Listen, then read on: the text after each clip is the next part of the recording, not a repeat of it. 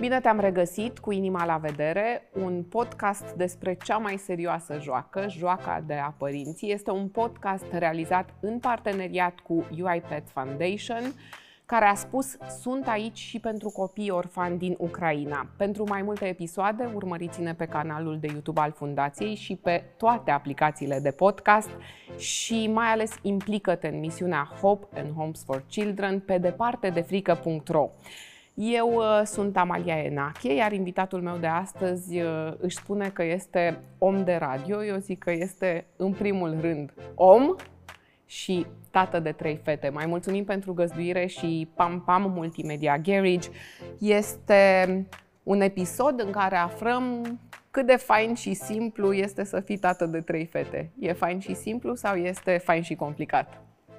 Acum mai, mai prins în uh, Bună ziua Amalia, bine v-am uh, regăsit. Salutări tuturor invitatelor noastre de la Fundația Hope and Homes for Children.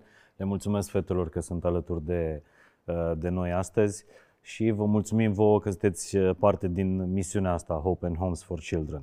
Mai prins într-o, într-o perioadă foarte bună pentru că doar asta fac în, în vacanță, sunt doar, doar părinte și din când în când invitat la podcasturi pe care nu pot să le refuz. Cum e... Vreau să știu cum echilibrezi cele două, pentru că muncești foarte mult, te auzim foarte devreme dimineața la radio, ai podcastul tău, ai avut caravane, dar în tot acest timp copiii au nevoie de tată acasă, știm cum e. Uh, cum reușești când nu ești în vacanță să fii pentru ele ori de câte ori au nevoie? Acum nu știu dacă sunt de, de fiecare dată când, uh, când ele au nevoie, dar uh, încerc să fiu nelipsit, adică să nu fiu, uh, să, să dorm în fiecare seară acasă. În ultimii ani am început să dorm și weekendurile acasă, pentru că mi-am dat seama că treaba asta de, de evenimente prezentate, prezentate în țară, Uh, sunt de fapt weekenduri pe care le rup din copilăria, uh, copilăria uh, copiilor tăi. Și în cazul fetelor mari, să știi că au fost niște, niște ani în care înțelegeam că dacă bifez cât mai multe evenimente, cât mai multe lucrări, cât mai multe joburi, înseamnă că ai succes mai mare și înseamnă că ai șanse mai mari să te dezvolți, să fii nu știu, celebru, mă să câștigi gând, mai mult. Mă gândeam că ai fi putut uh, bănui asta atunci, că ești mai tată de familie, dacă le aduci și le asiguri cumva cât mai multă stabilitate, că de fapt nu e numai pentru succesul tău că muncești atât de mult. E dintr-o responsabilitate pe care eu bănuiesc și o întâlnesc la destul de mulți dintre bărbați, mai ales la bărbații pe care îi numim bărbați de succes, uh, cumva poate să se ducă tot într-o goană din asta. Sunt tată de familie, e responsabilitatea mea să țin casa, să... Eu asta am văzut uh, și cred că fiecare dintre noi asta a văzut la, la părinți. Noi copilărind în uh, tulburii ani uh, 90, uh, mă rog, 80, uh, 90, dar cu pregădere anii 90 au fost foarte, foarte grei. Și știu că tata, de exemplu, în anii 90 pleca uh, în weekenduri, pleca în Ungaria pentru că exista micul trafic de uh, frontieră. Uh, cumpăra niște lucruri de aici din România, se ducea în târgurile din Ungaria de peste graniță, uh, noi fiind din, uh, din Baia Mare, le vindea și cumpăra alte lucruri, pe, cumpăra alte lucruri, cumpăra de fapt alimente pentru, pentru casă. Și eu am crezut că asta trebuie să facă un tată de, eh, de familie, în primul rând, să aprovizioneze, să fie providerul uh, casei, să nu lipsească uh, nimic. Și am avut niște ani nebuni în care doar cu asta m-am uh, ocupat. Îmi place cu aprovizionarea, cum sună. Păi cumva asta, asta am învățat, asta știu de la, de la cei pe care vedeam în jurul meu, nu doar de la de la tatăl meu. Asta o făceau bărbații de, de familie, tații. Și s-a întâmplat ceva în care tu ai simțit nevoia să fie și altfel? Sau ce s-a întâmplat? S-au întâmplat niște lucruri cumva liniar. Uh, a fost nașterea rouăi odată, care a fost neașteptată. Roa, a treia fată, a venit într-o perioadă când uh, fetele crescuseră mari, când eu și cu Gabriela ne permiteam să, să mergem chiar și singuri, într-un city break, să avem timpul nostru, fetele lăsam ori la bunici, ori plecau în, în tabără și a venit uraganul, a venit roa, după care a venit pandemia, când oricum toate evenimentele astea și toate drumurile și toate obligațiile sociale s-au, s-au întrerupt și mi-am dat seama că acasă e foarte mișto și că lucrurile astea nu-mi lipsesc. Mie, dacă, dacă nu mi-a lipsit ceva în, în această perioadă, au fost exact aceste uh, drumuri prin țară, evenimente, obligații sociale. Sunt tot felul de, de uh, obligații sociale pe care le ai în București, pe care nu poți să le uh, refuzi. Nu știu ce gală, nu știu ce uh, recepție, nu știu ce ambasador, nu știu ce. Știi foarte bine. Și totuși ai ajuns să și refuzi, punând familia prioritate? Da, acum, după acum. ce s-a întors lumea uh, uh, din nou la, la, la socializare, sunt mult mai selectiv în, în lucrurile astea. Și am învățat să spun, să spun nu. Și am învățat că lucrurile astea nu-ți aduc absolut deloc mai multă glorie, mai mulți uh, bani și chiar dacă ți-ar aduce mai mulți bani, până la urmă timpul ăsta pe care îl petreci cu copiii, știu că sună clișeu, nu ți-l dă absolut nimeni în, uh, înapoi. De-aia roa este, îmi pare rău pentru fetele mari, eu cu roa am stat în primii ei trei ani de viață, mult mai mult decât am stat cu, uh, cu fetele. Am și altă vârstă, au trecut 10 ani între uh, parenting, mă rog, între creșterea fetelor și creșterea roei. Ți-ai dezvoltat și niște mici, mari vinovății legate de perioada în care fetele mari erau mici și tu Asta nu se... Lucrai mult prin, prin toate părțile? N-aș vrea să se înțeleagă greșit. N-am fost absent uh, din, uh, din, uh, din viața lor. Uh, și am amintiri de astea cu uh, tăiat tot orașul pentru a ajunge la serbare, de exemplu. Aveam un eveniment cu, cu radio care se termina cu jumătate de oră înainte să înceapă serbarea. Nu știu dacă știți, dar în decembrie Bucureștiul este împachetat în, în trafic. Deja și imaginea aia cu ultimul părinte care ajunge pe ultimul scaun cu 30 de secunde înainte să, să înceapă sărbarea. Dar totuși ajungeai ajungeam. Au fost câteva, uh, cred că două sărbări la care nu am, uh, nu am ajuns, dar acolo am vorbit cu fetele. Noi, noi facem o campanie în decembrie, cu o săptămână înainte de Crăciun, uh, orașul Faptelor Bune, în care ne închidem într-o casă de sticlă toată echipa radioului și facem fapte bune. Și de acolo nu plecam timp de o săptămână și cădea cumva pe sărbarea, pe sărbarea fetelor. Dar și acolo am stat pe FaceTime. Adică mi-a filmat uh, Gabriela Serbarea. Am încercat să nu fiu absent în evenimentele, la evenimentele importante din, uh, din viața lor. Pentru că tu, Mihai, ești unul dintre ambasadorii Hope and Homes for Children și cei de la fundație sunt foarte selectivi cu ambasadorii, o spun și eu în calitate de ambasador. Îți fac o mărturisire că ceea ce vorbești tu acum eu înțeleg foarte bine, mai ales atunci când faci fapte bune, când cumva, că una e refuzi niște evenimente care ți-ar aduce mai mulți bani, mai mult succes, dar este foarte, foarte greu să refuzi să faci un bine altora. Da. Și este foarte grea această treabă, se numește disonanță cognitivă, când ambele lucruri te trag la fel de mult. Să fac binele ăsta, dar nu cumva îl fac în detrimentul propriului copil. La mine este o luptă foarte aproape de zi cu zi, în care mi-am impus să câștige alma, în primul rând. Să nu am treaba asta în cap că tocmai copilul meu a suferit mm-hmm. când eu ajutam alți, alți copii. copii. Ai atât de, nu știu, atât de acută grija asta, eu, cum eu simt că o am? Din punctul ăsta de vedere am cumva un, un, un, un, un radar care este, este Gabriela, soția mea. Și ea având o calitate care pentru mine este foarte importantă pentru, la orice om o, o caut în, în oameni, și anume bunul simț și buna măsură. Și ea, cumva, când eu exagerez, știe, uh, știi, să, să-mi trimit o alertă. Uh, cu blândețe. Și să-mi spună, e, e timpul să, să faci asta.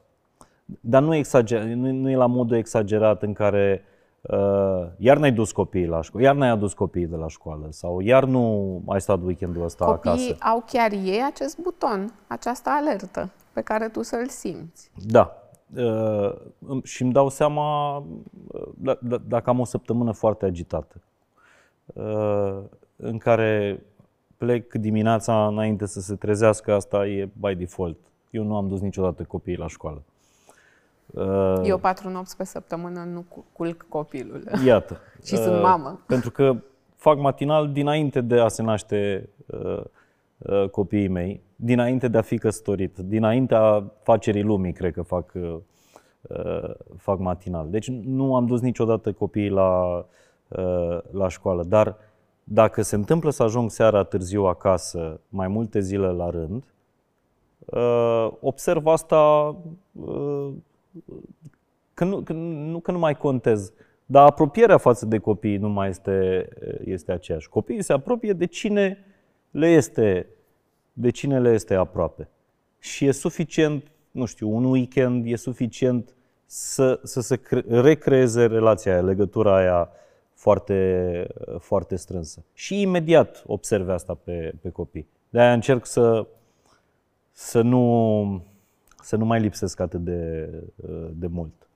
Vorbeai despre faptul că s-a schimbat metoda de a fi tat odată cu venirea roi, că au fost uh, anii ăștia care ne-au dus mai mult înspre casă. În schimb, din exterior, la tine, noi vedem o foarte mare transformare a ta. Mi se pare că ești foarte preocupat și în podcasturile pe care le faci, în mesajele pe care le pui public, de tot ce înseamnă zonă spirituală, emoțională, de lucrurile astea foarte profunde ale vieții. S-ar putea să aibă, spui tu, legătură cu vârsta. S-ar putea să greșim. Tu să fi fost întotdeauna așa și doar acum să ai curajul să te arăți așa ce s-a întâmplat de fapt? Cum e? Mi-a mai spus ce și, s-a întâmplat mi-a mai cu spus Mihai? cineva în, în, în podcast lucrul ăsta că uh, oamenii de fapt nu, nu se schimbă.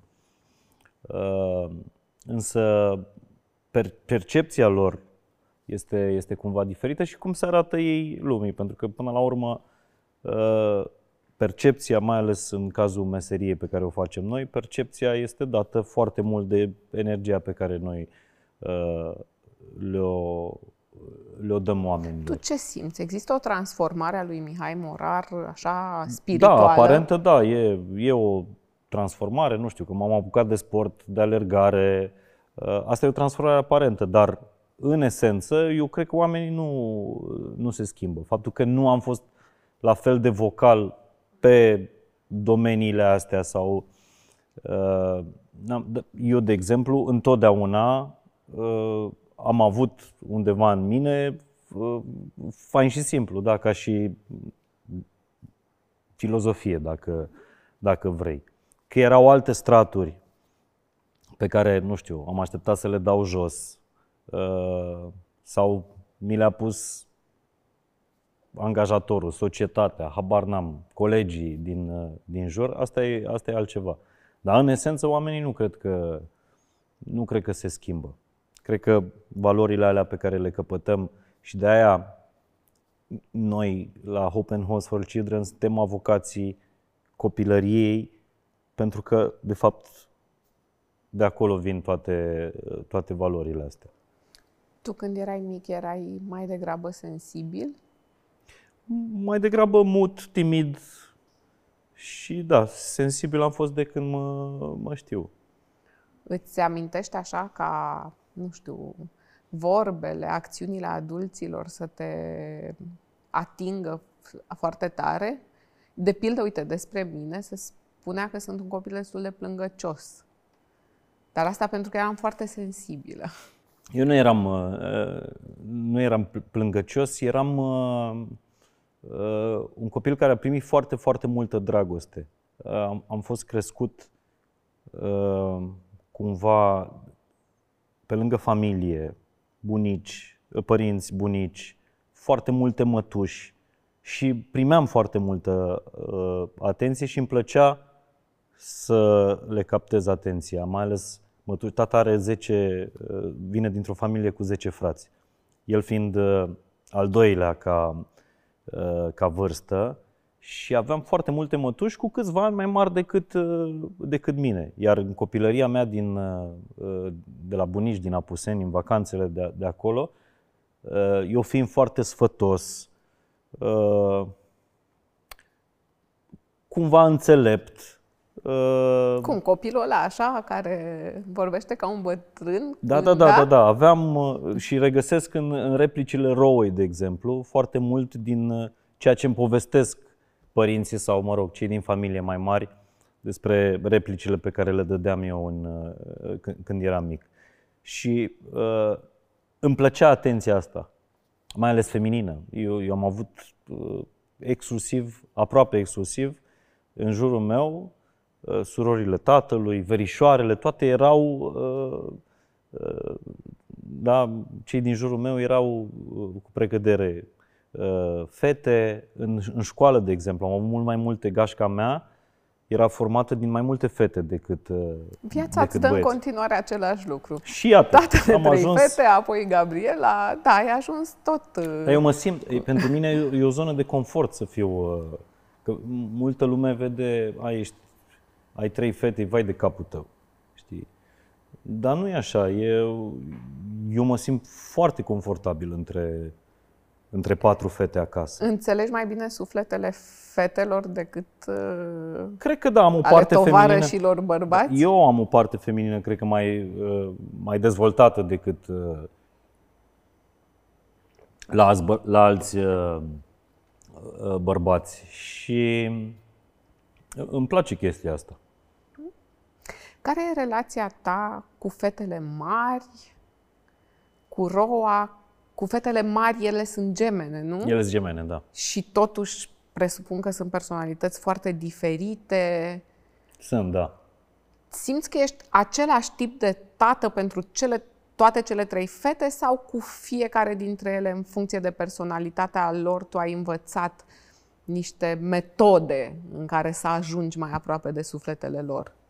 Eu nu cred în asta. că, uh, Manipularea copiilor de către părinți. Nu, ca, mani- se nu întâmplă, ca manipulare, zic, Da, ci... se întâmplă mai degrabă invers. Pări- copiii știu să, uh, să, să manipuleze părinții și părinții cred că e bine să se lase cu măsură manipulați Mhm. de, uh, de copii. Până la urmă, ce altă șansă, ce altă șansă ai?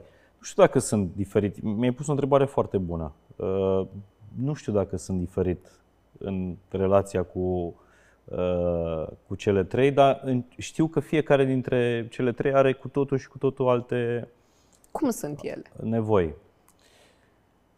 Păi, roa are nevoie de, uh, de atenție, de timp, uh, de răbdare. Uh, E foarte greu pentru copiii ăștia foarte, foarte mici, e foarte greu să le ții trează atenția. Uite, îmi zicea taică meu, uh, bunicul fetelor, îmi zicea că fetele mari se jucau ce se jucau și la un moment dat tata e foarte povestitor, așa, e foarte blând și are da- darul ăsta de, de, de a uh, capta atenția copiilor. Și stătea cu orele și le povestea fetelor, le inventa povești, nu, nu voiau să le citească. Când erau mici. Când erau mici. De vârsta rou. Roa, de exemplu, nu, nu are răbdarea asta de a sta și a asculta o poveste până la capăt. Acum nu știu dacă e din cauza uh, genera- generației sau e pur și simplu leoaică și, uh, și asta este. Dar uh, Roa, de exemplu, are nevoie de foarte multă atenție și mereu să fii acolo. Și dacă din 5 în 5 minute ea are chef să facă altceva, trebuie să faci altceva. E, e fabulos uh, că dacă ofer timpul ăsta copiilor, ei nu își aduc aminte că există telefon, tablete, desene, TikTok și așa mai departe. Dar cere foarte, foarte mult... Uh, Disponibilitate. Da, e foarte, foarte mult. Uh-huh. Roa, de exemplu, nu stă niciodată la masă cu, cu telefonul. Asta nu înseamnă că stă la masă. Uh-huh. Știi? Știu, știu ce zici, da. Am venit acum din, uh, dintr-o vacanță de, uh, de o săptămână și seara la toată familia la masă, că am fost și cu bunicii din partea uh, mea, bunicii din partea Gabrielei și Roa stătea în, în capul mesei. Îți dai seama că 9-8 oameni încercau să să-i facă entertainment, să-i țină atenția trează. Nu ai cum. La un moment dat, tot se ridică de la masă și aleargă prin, uh, pe terasa restaurantului. Cum faci în situația asta tu? Uite, de exemplu, acum două serii eram pe malul unui lac, așa, era o, o cină, mai erau câteva, uh, mai erau câteva mese, părinți cu copii, unii copii care stăteau uh, pe telefon, pe telefon alții care da. stăteau pur și simplu da. cu minți la, la masă. S-a plictisit la un moment dat și a început să se alerge cu un băiat. Un băiat care nici măcar nu vorbea română, el vorbea engleză, o e prea mică pentru a vorbi o limbă uh, străină, dar să înțelegeau ei în jocul, în jocul lor. Limba joacă. La un moment dat, am învățat-o pe limba, alma că se numește limba joacă asta. La un moment dat băiețelul o ia de, de mână pe roa, evident, după ce s-au alergat vreo, vreo 10 minute. Uh, ea a stat, evident. Și după apropierea asta au început să facă, evident, prostioare împreună. Să ia pietricelele ornamentale de acolo, din, de pe alee, și să le arunce. Ăla a fost momentul de alertă, ăla a fost momentul când m-a ridicat de la masă și uh, m-am dus și i-am spus băiatului, pentru că el era mai mare, uh, i-am spus băiatului că, mă rog, pietricelele astea sunt puse uh, de oameni aici și nu trebuie să le aruncăm ca lunecă ospătarii când vin cu, uh, cu mhm. comanda și s-a oprit. Asta a fost un exemplu când a funcționat uh, vorba asta. Dar iar de leanul din tine, care din bună cuvință față de ceilalți nu vrea să deranjeze, e persoana publică ce știe că vei fi judecat dacă copilul scoate toate șervețelele. Uite și pe copilul morar, da. Uite și pe copilul deci asta morar. este una dintre prime, asta e una dintre uh, fricile mele. Să mă nu duc este cu... corect față de copil, cred eu. Crezi că e corect față de copil? Te Dar întreb. nu știu dacă e vorba de persoana publică aici, cât mai degrabă de... Uite-l și pe copilul morar. C- nu? Da, dar e mai degrabă uh, vorba de ce ai zis tu, de, uh, de ardelean, știi? Bă, nu, uh-huh. nu-mi place să fiu arătat cu, cu degetul. Adică eu dacă, dincolo de ecran, de radio, de ce vrei tu, dacă pot să trec neobservat, sunt foarte fericit. Le-ai transmis asta și fetelor care sunt deja mari, unde vorbim deja clar despre educație. Uh-huh. În cazul copiilor mici, educația este o chestiune în formare. Da. Adică se numesc cei șapte ani de acasă, pentru că în cei șapte ani avem, de fapt, timpul să învățăm uh-huh. aceste comportamente. Uh, de asta eu zic că atunci când se arată cu degetul un copil până în vârsta de șapte ani și zice că nu e educat, este mie mi se pare incorrect și față de părinți, față de copil, copilul ăla cumva învață. Uneori învață din niște greșeli pe care le face chiar în public. În cazul fetelor mari, crezi că le-ai transmis asta în educația ta că să nu-i deranjeze pe ceilalți, cumva să nu fie arătate cu degetul, să nu greșească, să zică fetele lui morar ia uite ce ele răsfățate au, sunt. Ele nu au absolut nicio legătură cu, cu, cu lumea asta în care, în, în care mă învârt eu.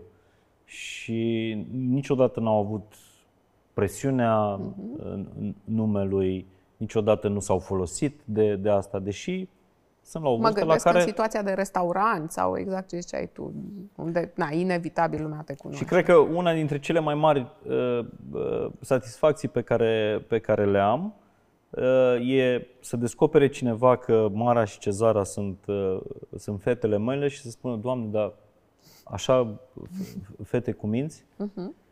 Mă rog, cu minți. Sunt, sunt niște fete la locul lor, care nu pe care nu le-a prins nicio modă de asta uh, a adolescenților sau preadolescenților. Ele, ele niciodată n-au vrut să vină la radio, de exemplu, să facă poze cu un artist. Ele nu au chestiile astea. Sunt fană smiley, sunt mm-hmm. fană, nu știu ce se mai poartă acum, Five Gang. Toate modele astea au trecut pe lângă, Cum? pe Ai lângă ele. reușit Habar oare? n-am. Cred că în afară De de, unde? Gașca Zurli nu au avut nicio... Nu știu dacă la Roa va fi la fel, pentru că Roa e A, E leoaică. Deja, e leoaică deja cântă piesele de la, de la radio, e cu totul și cu totul altceva. Adică tot ceea ce credeam că știm după uh, creșterea fetelor, ne-am dat seama că de fapt nu știm după ce a venit roa. Și ai fi zis că e greu cu două deodată. Întotdeauna mi se Nu. pare o foarte mare provocare să crești doi copii deodată, doi bebeluși în același timp, care nu plâng în același timp, care, știi, mi se Nu, pare... eu, am- eu mi-am dat seama acum, după ce uh, roa crește, mă rog, crește singură, dar nu mai are pe nimeni în familie apropiat uh, ca vârstă.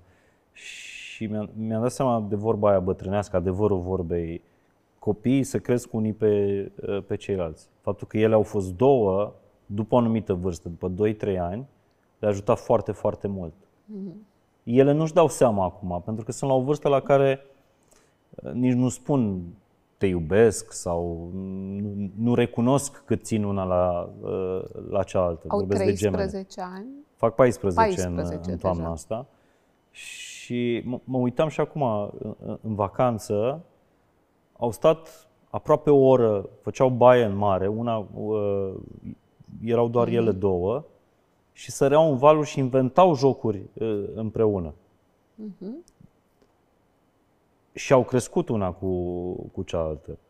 Uh, Se au una pe cealaltă. se au una pe cealaltă fără să conștientizeze sau să recunoască în momentul ăsta. Dar sunt convins că legătura asta de, de frați gemeni e foarte, foarte puternică sau de frați de vârste uh, apropiate. Iar Roa, uh, fiind și copil al pandemiei, Copil al pandemiei, ea, ea, avea, cum ea a avut, la un moment dat, cred că abia împlinise 2 ani. Ți-am zis că ea e foarte sfătoasă așa și scoate maxime și, și cugetări. Și a spus la un moment dat, uh, pe final de pandemie așa, vreau și eu un prieten. N-am și eu un prieten. Wow, singură. Da. Și ne-am dat seama că, da, erau, a fost o perioadă în care parcurile erau închise, în care chiar dacă am mai avut prieteni care au făcut copii, aveau copii de, de aceeași vârstă, nu ne, nu ne vedeam. Uh, A fost, au fost doi ani care, mă rog, pentru ea fiind exact primii ani de viață, păi țin minte la, la aniversarea vârstei de uh, un an, noi n-am avut pe cine să chemăm la, adică nu, să chemăm la, la ziua ei. Uh-huh. Acum, la trei ani, a început să-și mai facă, să-și mai facă o gașcă. Și ce ai făcut când copilul ți-a spus că are nevoie de un prieten? Păi, una dintre măsurile pe care le-am măsuri. Am, am vorbit cu Gabriela și am zis, băi, indiferent ce, ok, am înțeles cu distanțare, cu... Hai să... Hai să ne facem prieteni, știi? Pentru că și, în- și în parc, ea, chiar dacă mergea zilnic în, uh, în parc, toți părinții erau speriați, uh, bonele, cine, mă rog, cine duce copiii, mă, nu îi lăsau pe copii să se, să se apropie. Și acum are, are un cerc social, ca să zic așa, dar nu are pe cineva, ăsta e cel mai bun prieten al meu, știi? Și probabil vede la surorile ei mari tocmai asta, că se au una pe cealaltă. De acolo mă gândesc că ea s-a gândit la asta. Care e dinamica în familie între, între fete, între surori? E diferență mare de vârstă. Uh, Ro a venit exact în momentul în care uh, fetele erau deja uh, destul de mari ca să mai aibă gelozia asta față de fratele mai uh, față de fratele mai mic și am observat un, un sentiment matern extraordinar în, uh, în amândouă. Deci nevoia asta de a o proteja mereu pe, pe Roa. Sigur că uneori Roa mai face niște boacăne pe care fetele, fiind și el în dezvoltare emoțională, că la, na, ne tot dezvoltăm până pe la 24 de ani, unii și după 40, uh, fiind în dezvoltare emoțională, nu înțeleg tot timpul uh, boacănele rooi și vor să Sau le pedepsească toanele. sau toanele sau a, așa mai departe. Dar pe de altă parte, protecția asta pe care ei, ele îi oferă surorii mai mici este, este extraordinară. Deci mi-am dat seama că sentimentul ăsta matern, adică dragostea asta necondiționată este pf, cel mai frumos lucru pe care îl poate pr- primi un, uh, un copil. Ziceai în podcastul în care eu am fost invitată la tine că tu nu prea îți pierzi răbdarea ca tată. Și m-am gândit atunci și n-am verbalizat-o că poate ai atins starea de zen pe care noi ceilalți părinți n-am reușit să o atingem. Cum e de fapt cu asta? Chiar ești acest uh, tată al răbdării supreme? Și dacă da, cum ai atins zenul ăsta? Te rog să ne spui. Păi, cred, cred că răbdarea asta, ca să, ca să fie, uh, cum să zic, uh, ca să jucăm cu toate armele pe masă, nu, nu, uh, e clar că o mamă își pierde răbdarea mult mai repede pentru că petrece mult mai mult timp cu, cu copiii, mai ales în, mai ales în primii ani.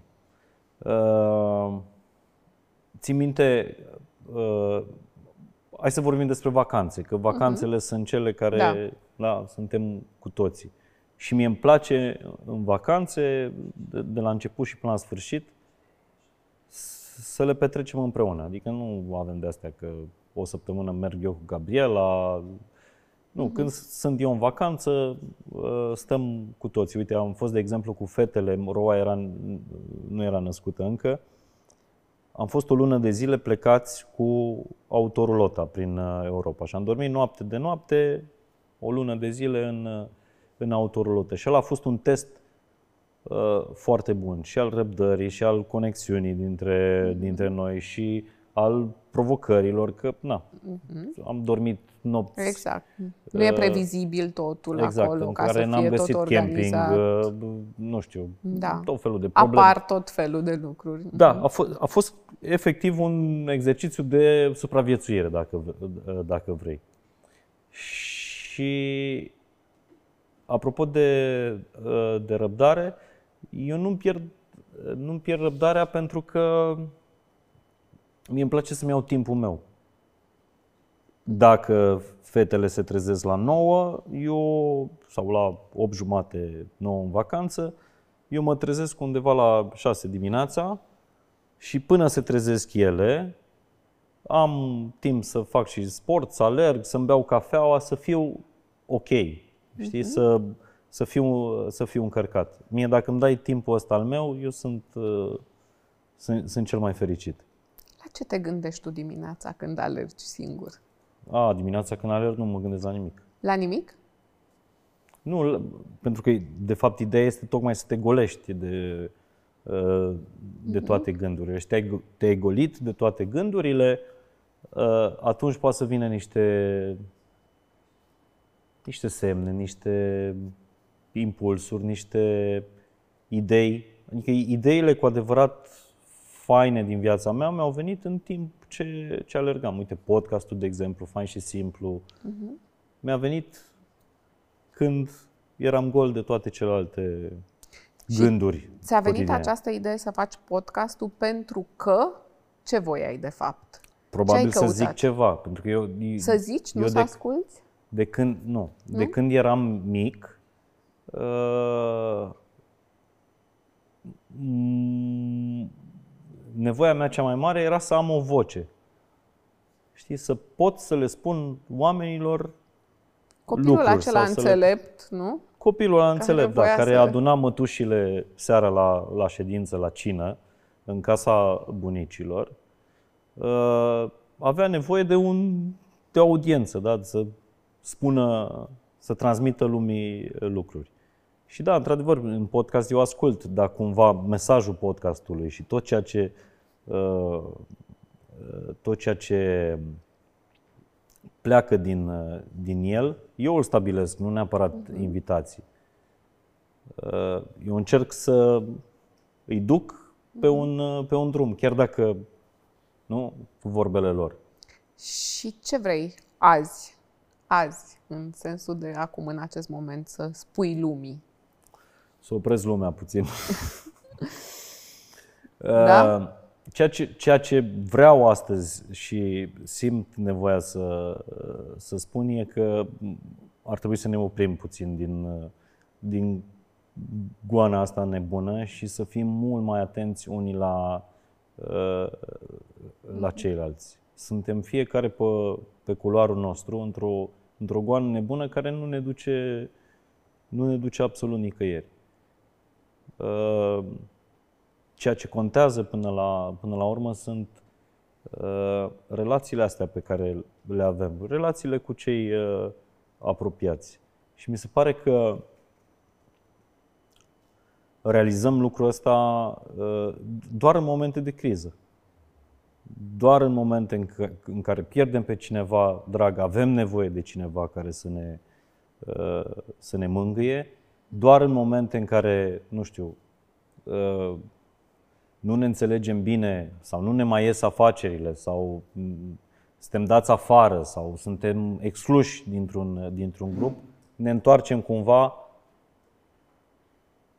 la cineva și ne uităm în jurul nostru și nu vedem pe nimeni. De fapt, cine e lângă, cine lângă mine? Ai un pic de sindrom al salvatorului? Uh, l-am avut, mi-am dat seama că nu, singurul om pe care pot să-l salvez sunt eu și da, pot să-mi salvez familia. Uh-huh. Dar când eram mic, da, asta visam, să, să pot să salvez oameni. Țări, lume.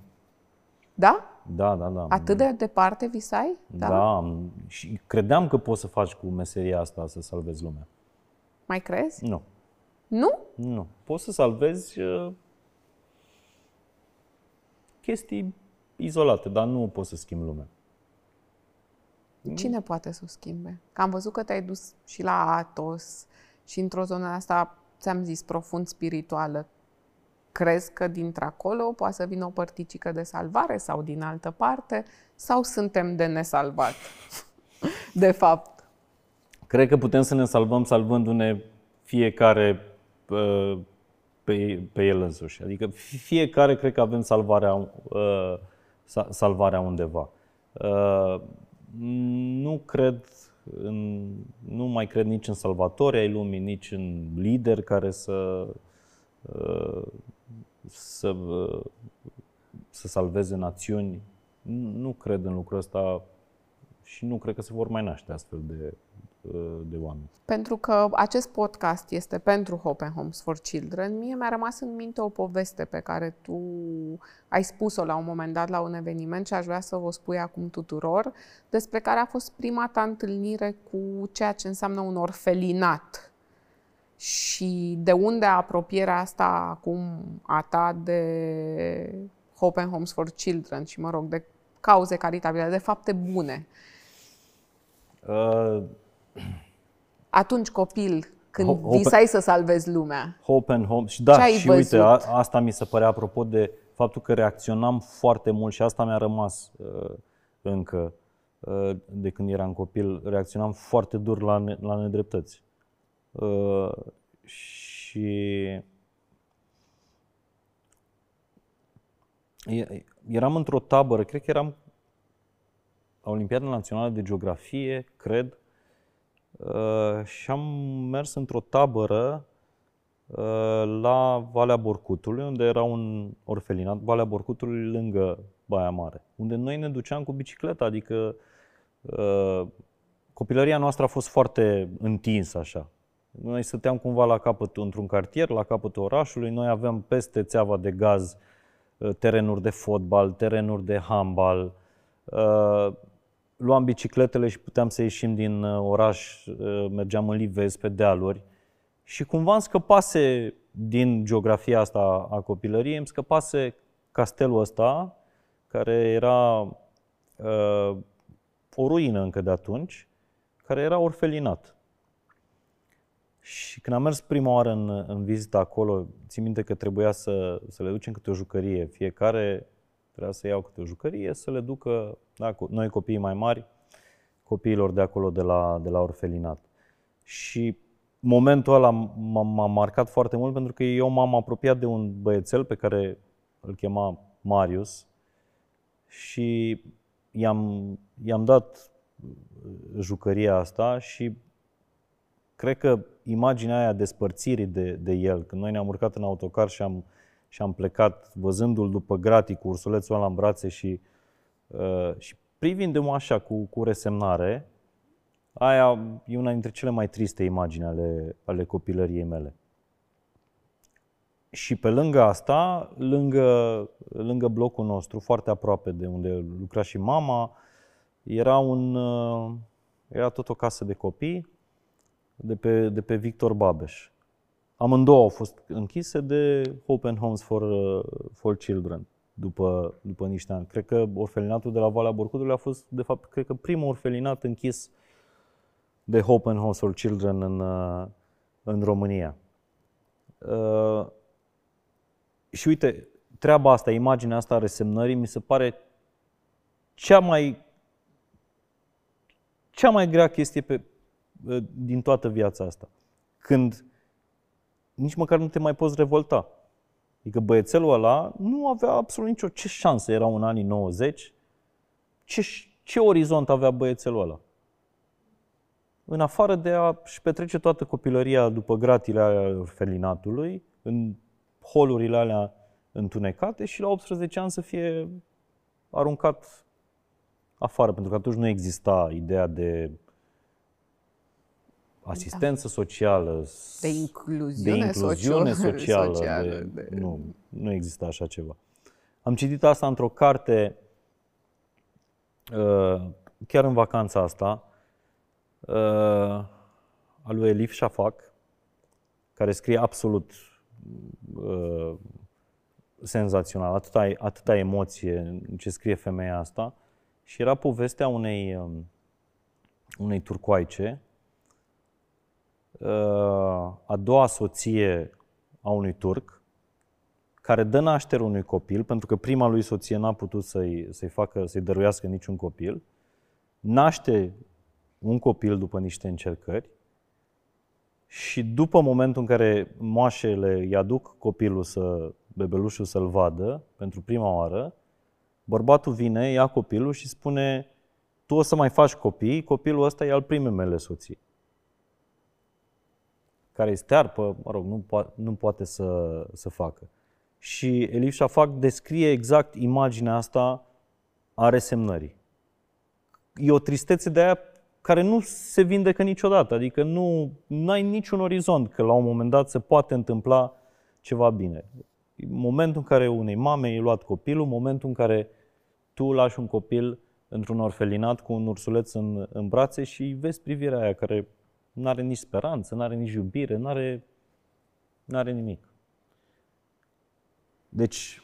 Te-a bântuit această imagine, am înțeles asta mă bântuie, de atunci? Mă bântuie tot ceea ce înseamnă... A, asta mă doare cel mai tare. Ă, când nu mai există nicio rază. Uh-huh. Atunci, probabil că al, alăturarea ta, ca și a mea, de Hope and Homes for Children, e că am văzut o organizație în care vedem că se aduce raza asta de speranță uh-huh. în niște fapte foarte concrete pe o perioadă foarte îndelungă de ta, timp, sunt mai bine de 20 de ani decât Hope Homes face asta. Poate în vremuri în care unii dintre noi am fi zis că nu se poate face altfel. Asta e ce poți să faci mai mult decât să le, îi, le dai un spațiu în care să trăiască, să le dai mâncare, să le dai haine. Cumva modelul acesta cu care a venit Hope and Homes, care a spus și o tot spune în continuare și arată că se poate face mai mult de atât și în cazul copiilor abandonați să pui și grijă și iubire ca acasă, cumva um, Asta a fost o noutate în anii 90. Cum? Nu le dăm, uite, au unde să stea, au medic, știi, familiilor sărace, cam asta li se și spunea abandonați-vă copilul că nu aveți cu ce să-l da. creșteți, pentru că acolo va avea trei mese pe zi, va putea merge la școală și rămânea iubirea pe nicăieri. De fapt, tot ceea ce contează ca să uh, închidem uh, discuția asta. Uh, discuția asta, mă rog, despre ce contează de fapt, este asta, grija și, și iubirea, cum ai, cum ai spus. Asta contează și în uh, creșterea fetelor mele, asta contează și în relațiile noastre dintre oameni și cred că asta ne poate salva, apropo de, de salvarea lumii. Nu mai cred în salvarea lumii, cred că putem să ne salvăm, nu știu, în comunități, să ne strângem, să ne uităm unii la ceilalți, să ne ascultăm, să ne ajutăm și să creștem împreună, uh, atâta vreme cât există grijă și, și iubire. Atâta vreme cât există grijă și iubire, înseamnă că nu o să mai vezi imaginea asta a resemnării în lume, care este, care este curuntă. Și ți-am zis, este nivelul cel mai de jos al, uh, al umanității. Mi-ai vorbit de tatăl tău. Ce a pus mama ta în tine? Păi nu, că sensibilitatea asta vine de la, de la mama. Da? Că mama este... Mama, chiar dacă de felul ei e contabilă, uh, mama e foarte, foarte sensibilă și uh, are, are exact reacțiile alea emoționale, pure, ne, uh, neîmpachetate cu, cu nimic. Ai o mamă mămoasă, așa pare. Încă da. Da? Încă mm. da. Și nici mai contează cum, cum este. Ma, uh, apropo de grijă. Mm-hmm. Mai că mi-am poartă grija în continuare. Am văzut-o acum, am zis, săptămâna asta am fost și cu copiii și cu și grija pe care noi o avem față de fetele noastre, o are mama în continuare față de de mine. Care grija aia la cum te simți tu, atenția, ceva e așa ca un fir invizibil, mamă, fiu. Cum mă simt cum, eu, da. cum, cum se simte sora mea, de exemplu. Uh-huh. Sora mea e plecată în, în state, are copii acolo uh, și ieri, ieri vorbea pe FaceTime mama cu, cu Andreea, cu sora mea și după ce a închis, zice maica mea, Vezi, am simțit-o eu că are ceva. E firesc. Da. Mamele da. simt. Tu, băiatul mamii, când te simți? La Tot pa- timpul. 40 de ani, nu? Cât ai? Tot timpul. Atâta vreme cât am mama și atâta vreme când mă, mă duc acasă și mama are grijă de mine și mă întreabă ce ți-ar plăcea să, să mănânci uh, și vine la noi și și mă întreabă cum mă simt și uite, acum înainte să plec, abia astăzi duc la avion spre, spre Baia Mare. Ea mi-a călcat tricoul ăsta. E grija mamei și mi se pare normal atâta vreme cât, cât îi avem să... Parte din grija noastră de copii este să ne, să-i, să-i lăsăm să aibă grijă de noi. Și vorbește Pentru că ei atunci se simt părinți, nu când îi duci, uh, nu știu, stau acum să mă gândesc dacă pe maică mi-a impresionat vreodată vreun cadou pe care i l-am, uh, i l-am făcut. Nu, cred că cel mai important cadou este faptul că încă mă duc și dorm nopțile acasă la, la ai mei, că ne facem Crăciunul acolo. Asta e. Grija copiilor față de părinți este să-i, să-i lași pe părinți să aibă grijă de tine. Asta este satisfacția lor maximă. Și cum e Gabriela, soția ta, mamă pentru fetele tale? Am stat acum, eu, eu și observ oamenii, nu spun tot ceea ce observ la, uh, uh, la oameni și am stat și le-am observat și pe Gabriela și pe, pe maica mea, uh, ele având o panică de asta de, de mamă, să nu îi se întâmple ceva copilului, să nu conduc prea tare, că Uh, s-ar putea să nu să, să o bruschez pe roa care stă în scaunul de copil și așa mai departe. Deci, maica mea și Gabriela au de foarte multe ori aceleași reacții. Dar, pe de altă parte, uh, ți-am zis, Gabriela are darul ăsta al, al echilibrului, al bunei măsuri. Uh, mama nu are diplomația uh, Gabrielei. Mama e mult mai tăioasă și mult mai directă decât, uh, decât Gabriela. Gabriela are ceva din blândețea mamei, dar are și diplomație. A, foarte repede. Tu și Gabriela v-ați căsătorit la două luni de când v-ați uh, cunoscut. Nu, ne știam de mai mult. De Păi când știați, era- dar la da, două luni de când vă De întâlneați la prima așa întâlnire, dacă vrei, romantic. romantică. Cum ai simțit? La două luni am cerut-o. Da. Cum ai simțit tu că ea este femeia vieții tale? Ce, Așa. ce a fost acolo? Așa, ți-am zis că eu am o energie feminină mai, uh, mai dezvoltată. Știu, cele 10 mătuși. Probabil. Mama, Da. colegele de clasă. uh, Așa am simțit, cum am simțit o grămadă de alte lucruri. Cum am simțit să facem radio ăsta, de exemplu, cum am simțit să, să fac podcastul. Nu, nu sunt lucruri pe care le pot explica. Dar cum ar fi fost dacă nu aș fi simțit asta? Asta e întrebarea mea. Eu am nevoie, fi în balanță, nu înseamnă că sunt într-un echilibru. Din potrivă, sunt mereu uh, uh, cumva tind către, către o extremă sau, sau către cealaltă. Și eu am nevoie de, uh, de echilibru ăsta. Da. Uh, Mă gândeam acum că noi avem o, o listă de niște întrebări așa prin care trece toată lumea. Și nu știu dacă le-ai auzit până acum, dar care ar fi cele trei nuuri pe care le lași mai departe din experiența ta de părinte? Trei. Deci la ce să nu Trei nuuri pe care le-ai spune altor părinți. Părinții să nu. Uh,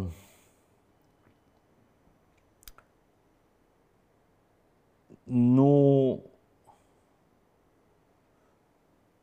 Stai un pic, că mi-e, mi-e foarte greu să vorbesc cu nu, cu negația asta. E... N- Nu...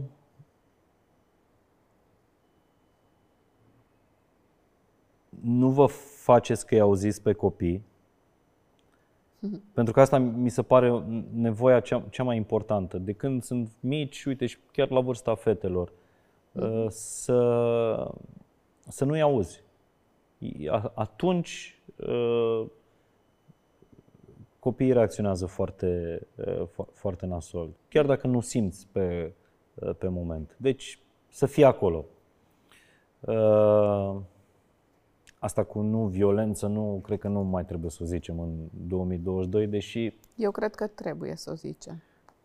eu am mai văzut și în resorturi de astea, ți-am zis că sunt în vacanță și îmi vin uh, imagini din, uh, din vacanțe. Eu am mai văzut și în resorturi de astea de, de lux. Uh, părinți care își mai articulează copiii. Eu nu înțeleg uh, unde poți să ajungi cu, cu genul ăsta de, de comportament. Păi cred că luxul nu e neapărat uh, un barometru, din păcate. Nu doar în sărăcie găsim violență. Și mai avem un nu. Sunt sigură că e în tine acolo. Și nu... Nu... Timpul... Copilăria nu se mai întoarce niciodată. Copilăria copiilor voștri nu se mai întoarce niciodată. Fii acolo. Da, adică ai o singură șansă. Ce te abții să le spui copiilor tăi, deși îți vine? Asta mi-ai spus și tu în, uh, în podcast. Am Nu, foarte mult... Nu mai știu, nu mai țin Cred minte că da. tot ce am vorbit în podcast. Cred că cu, cu, Da. cu tine vorbeam, că îți vin niște, uh, niște și normal, vin subconștient de undeva, din amintirile tale din copilărie. Din foarte multe replici pe care le foloseau ai mei. Eu nu zic că erau proaste, e, poate erau potrivite la vremea respectivă. Ai niște exemple de replici din astea? Da, adică replica m, aia care m-a marcat pe mine cel, cel mai mult era asta, că uh, o să ajungi ultimul om. Am și făcut un discurs la TEDx despre, uh, despre chestia asta. De la cine venea? De la mama. Uh, și am avut discursul ăsta cu mama în public, cu mama și cu tata în public. Le-am zis că o să vorbesc despre, uh, despre asta, dar am vorbit cu plântețe și cu înțelegere, nu cigându-mi uh, părinții. Uh, deci, pentru mine asta a fost uh, replica aia care m-a marcat și încerc să nu o folosesc niciodată. Tu și... șeful clasei. Cum? Tu șeful clasei. Da, culmea, eu fiind șeful, adică tot timpul am fost ok, dar na. era și, uh, știi cum e, atunci uh, foarte mulți dintre colegii mei de clasă uh, aveau părinții care erau colegi cu ai mei la uh-huh. Fiind na, școală de, de cartier. Și îți dai seama că părinții vorbeau, de fapt concurența era acolo în, între, între părinți. La fel cum e concurența acum pe grupurile de WhatsApp ale părinților, pe care eu nu le frecventez, adică eu nu fac parte din niciun De obicei, de... mamele sunt oricum uh, eroinele grupurilor de WhatsApp. Nu prea sunt tați pe grupuri de WhatsApp. Înțeleg că din când în când mai scrie și cu un tătic, dar e... Anihilat. E anihilat una, două de Și n-ai fost niciodată, niciodată pe un grup de... Niciodată pe un grup de părinți, de altfel la noi la școală s-au și interzis grupurile, s-au interzis, mm-hmm. s-au închis toate grupurile astea. Mm-hmm. Dar poate n-ai fost niciodată, poate le judeci din exterior fără să nu, le cunoști nu, nu le profunzimile. Nu, că am mai văzut și eu la Gabriela niște lucruri, știu. Cum e lupta asta a părinților?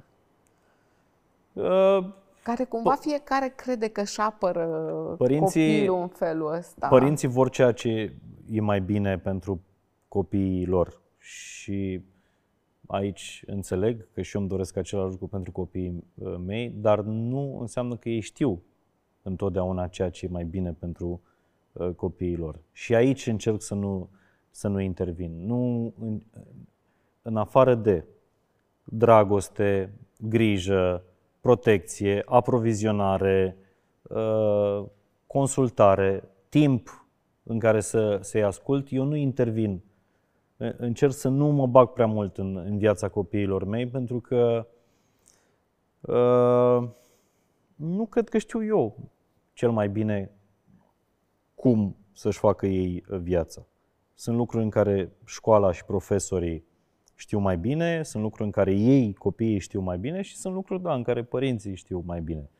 Dar cred că ar trebui păstrat uh, uh, respectul ăsta al părinților față de școală, al școlii față de părinți, pentru că până la urmă o facem în interesul copiilor. Și o școală controlată de părinți, eu nu cred că e școală. Nu cred că... Că de-aia îi trimitem pe copii la școală. Totuși, cea mai mare frică a ta ca părinte care este?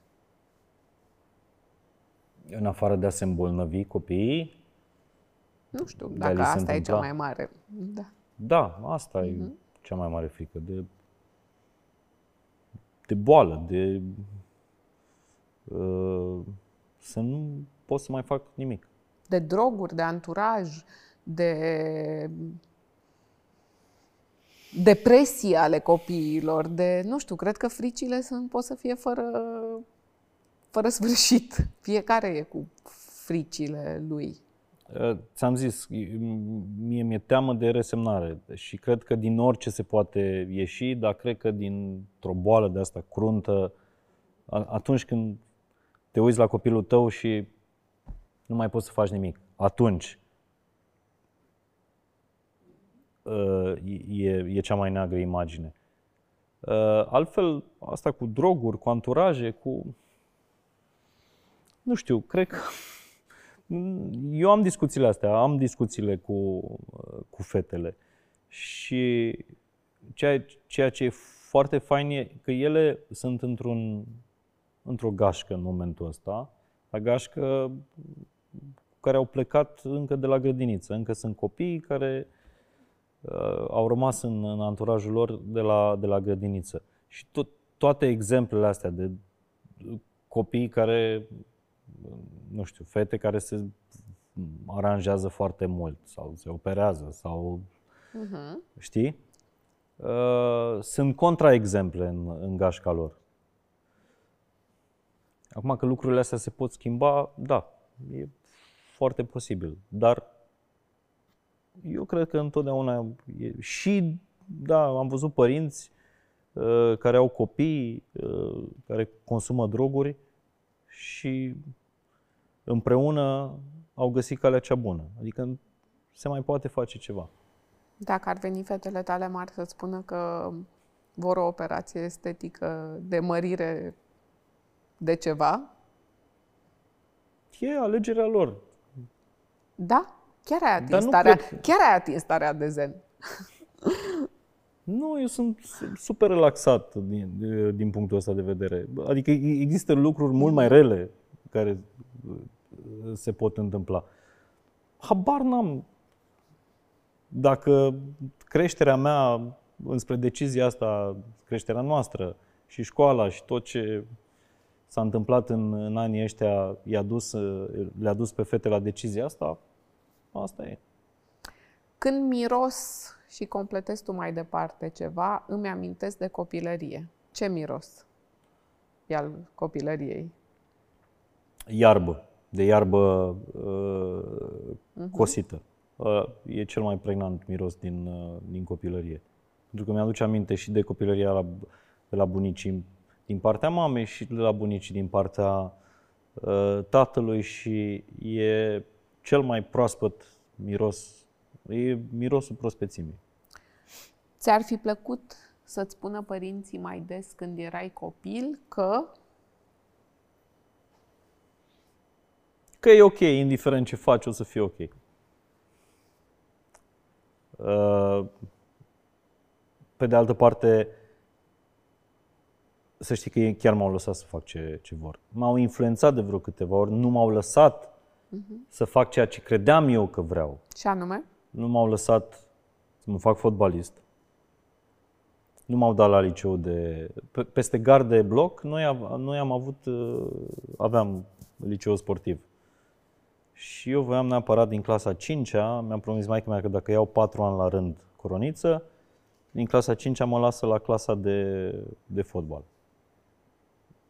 N-are niciun sens. Uh, și nu m-a, m-a înscris la un liceu, în, la un gimnaziu de la un liceu din oraș, din Cu toate orașului. că ai luat patru ani coroniță. Cu toate că m-am ținut de cuvânt. Acum m-a dezamăgit mult de tot mai mea. Asta e. Cum e când părinții nu se țin de cuvânt? Uh, dar ce se întâmpla dacă se țineau de cuvânt? Poate că învățam despre lume că există oameni în care poți să ai încredere oricând. Nu, dar eu, eu nu mi-am pierdut încrederea în ai mei. Am fost dezamăgit o perioadă, au venit și mi-au spus de ce au făcut alegerea asta pentru, pentru mine și că a merge la o clasă sportivă. Problema la, la, la fotbal Ai nu... putea să nu ții o promisiune întinsă pe ani de zile față de copiii tăi? Să te răzgândești într-o promisiune? Pentru nu, care nu, copilul nu tău a depus efort? Nu, asta, nu mă, asta nu-i face pe ai mei uh, neserioși față nu de mine. Nu vorbim cu judecată despre ai tăi. Da. S-a întâmplat, s-a dus. Da, s-a întâmplat, s-a dus. Te întreb pe tine. Cum ai face tu? Ce, din nou, disonanță cognitivă. Ai cântări, e mai bine să te răzgândești pentru că pur și simplu crezi că e mai bine pentru copilul tău altceva sau e mai bine să-ți păstrezi promisiunea față de copilul tău? Aș încerca... Uh, e, e foarte ciudat pentru că tu vorbești, tu nu vorbești de la adult la adult, da? Uh-huh. Tu vorbești totuși cu un copil care e în dezvoltare și o să spun uh, că părinții mei au, au, au luat până la urmă decizia cea mai bună, nu m-au lăsat la clasă de fotbal și apoi eu am vrut să dau la liceu militar din clasa 9. Și nici acolo nu m-au lăsat uh, să, să merg. Și acum stau și mă gândesc, da, vorbesc cu copilul Mihai Morar. Ce s-ar fi întâmplat dacă m-ar fi lăsat la liceu militar? Eu care nu suport autoritatea foarte ușor. Nu știm dacă erai din clasa 9, dacă cum te-ai fi adaptat? Crezi că poți? Uh, asta zic, că da. oamenii nu da. cred că se schimbă și nu cred că aș fi putut... Uh, Și ei vedeau asta în tine, că tu de fapt nu suporți autoritatea pentru asta? Probabil că da. Și-au Probabil că da. justificat uh, nu Sau probabil că nu voiau să plec de acasă, da, uh, atât de, de, de tânăr. Însă, alegerea asta de a face radio, de a scrie la ziar, uh, cu asta nu s-au, la asta nu s-au mai împotrivit. Aici m-au lăsat să fac ceea ce, ce vreau eu. Așadar, Mihai Morar, cel care putea să fie un mare fotbalist Îți dai seama. sau un militar care să ne apere în vremuri grele țara, uite că totuși pe al treilea drum ales, și-a ales drumul. Un părinte bun este un părinte care E prezent. E acolo, e ascultător. A, ascultă, în primul rând. ce spun fetele tale despre tine, cum zic ele că e tatăl lor, Uh, Păi nu știu, Roa, de exemplu, ți-am zis, mi- mie îmi place, eu nu, nu sunt atât de uh, panicos când vine. Îl- Îi, îi mai las să cadă. A- Aici sunt uh, cumva diferit de prietenul meu, Radu Vulcan, și aici ne certăm tot timpul. El e foarte, foarte atent mereu în, în umbra lor. Eu s- îmi place să-i supraveghez, nu să-i, uh, să-i veghez îndeaproape. Și uh, Roa, fetele mari și-au dorit foarte mult să se plimbe, am închiriat o dubiță de asta, un minivan pentru, pentru vacanță și fetele mari voiau să meargă în portbagaj, dar eram în interiorul resortului cumva, veneam de la restaurant și mergeam la, la cazare. Și ei și-a dorit și Roa uh, foarte mult. Și ne ieșind pe drum public, am zis ok, de la restaurant la vilă puteți să mergeți în portbagaj, uh, toate trei. Și când a coborât Roa, ți-am zis că ea e foarte înțeleaptă, Roa a zis, îți mulțumesc, tati, că mi-ai făcut această plăcere. La trei ani este, nu știu de unde a scos asta, ce înseamnă plăcere la trei ani, dar, mă rog, a zis, îți mulțumesc, tati, că mi-ai făcut această plăcere. Deci dacă pentru Roa sunt la care îi face uh, plăcerile și pentru uh, fetele mari sunt cel care le uh, protejează de lumea asta care el, ele în momentul ăsta ies cumva în, în lume. Și dacă tatăl este cel care le, uh, le poate proteja în ultimă instanță, uh, atunci eu sunt, sunt mulțumit. Încă o întrebare înainte să încheiem, că mi-ai spus de toate prezențele tale feminine. Ai prietene femei? Da. Prietene bune cu care să vorbești lucruri uh, de suflet? Că l-ai pomenit pe Radu Vulcan. Prieten uite, bărbat. Și, și la radio Și- am da. câteva colegi, acum, acum am dat seama, uh, șefa de la radio e tot uh, femeie. Și eu, în general, uh, peste tot unde am lucrat, am avut șefi uh, femei. Și eu. Și tu, nu? Și Da. sunt foarte, foarte ok cu asta. Și da, mai am și, și prietene care, care vorbesc. Uite, înainte de vacanță am ieșit uh, la masă, a ultima masă înainte să plec în vacanță a fost cu o prietenă. Bun, așadar ne luăm la revedere de la cineva care ar fi putut să fie un mare fotbalist. Joci fotbal cu prietenii Nu, sau nu doar mai, joc, alergi? nu, nu, nu, nu mai joc fotbal pentru că mi e se un pare vis că... închis pentru totdeauna. și uiți la L-am fotbal? închis atunci. L-ai închis. Da, în momentul în care maica mea, până, până atunci respiram fotbal, trăiam fotbal, nu visam altceva în afară de, uh, de fotbal și aveam deja traseul în cap. Asta e o altă chestie pe care eu mi-am făcut-o și când m-am, m-am apucat de, de a scrie, știi? Eu vizualizam cumva ce vreau să fac cu meseria asta. Dar în momentul în care ai mei nu m-au dat la clasa de fotbal, de atunci nici nu am- aproape că nu m-am mai jucat fotbal nici în curtea blocului. Și acum nu mă joc pentru că mi se pare că nu are rost să mă rup aiurea. Adică mai bine, de ce? Cât despre militari, nu te întreb ce ai păstrat din Nu, nimic. o posibilă disciplină militară în Nimic. viața Aia ta. cu militaria nu-i de mine. Mihai, îți mulțumesc foarte mult că ai fost cu inima la vedere, că m-ai lăsat să te întreb atât de multe lucruri intime. Știu că nu este confortabil asta, am fost și eu invitată în podcastul tău. Îți mulțumesc foarte mult pentru, pentru această invitație. Ești foarte bună pe, uh, pe dialog, pe conversație. La fel de bună cum ai fost ca invitată. Când am oameni care vor să fie cu inima la vedere. Uh, Dar ca să, ca să trag o concluzie la tot ceea ce am vorbit și care e rostul acestor întâlniri Exact. uh, legate de, de Hope and Homes for Children, mie mi-a rămas în minte o poveste dintre înscrierile la bursele DAR pe care uh, Hope and Homes for Children Da. le oferă. Sunt 10 anul ăsta, nu? 10, 10. 10 burse. Și citind toate înscrierile, mi-a rămas în minte uh, scrisoarea unei fete uh, care a terminat cu 10, e student, a terminat cu 10 uh, anul și povestea ei este cam așa. E de undeva din Moldova, cred că din, uh, din Fălticeni. Uh, Mama a plecat foarte des, uh, plecat de acasă în Italia.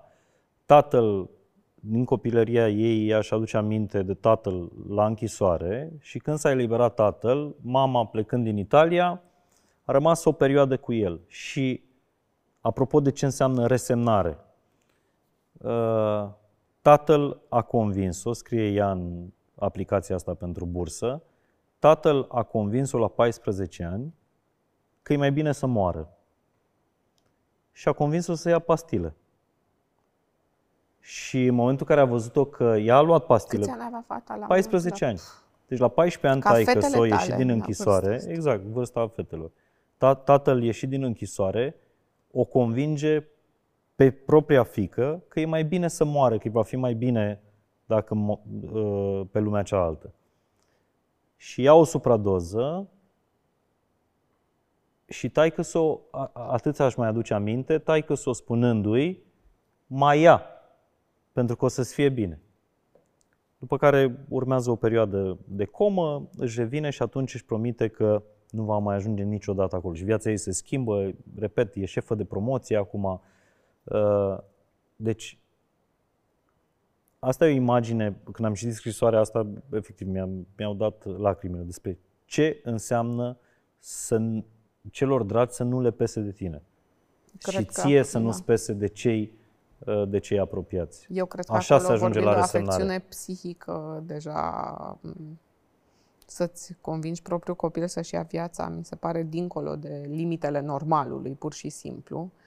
Dar, uh, da, felicitări și pentru implicarea în bursele, dar Nu, atâta cred că voiam să vor zic, face, că aveți vor grijă face de- mult bine. Aveți grijă de cei de lângă și aveți grijă Da. de cei care nu au pe nimeni pe lângă. Asta e povestea Hope and Homes, asta e povestea noastră. Mulțumesc, Amalia. Mulțumesc, Mihai!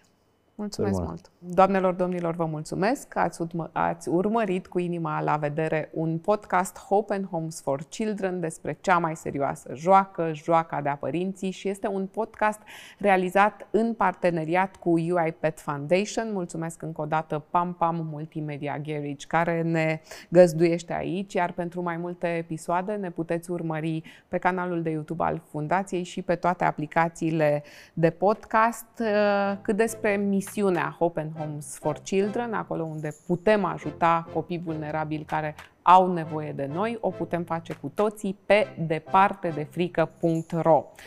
Mulțumesc și ție că alegi să fii cu inima la vedere și să asculți aceste conversații.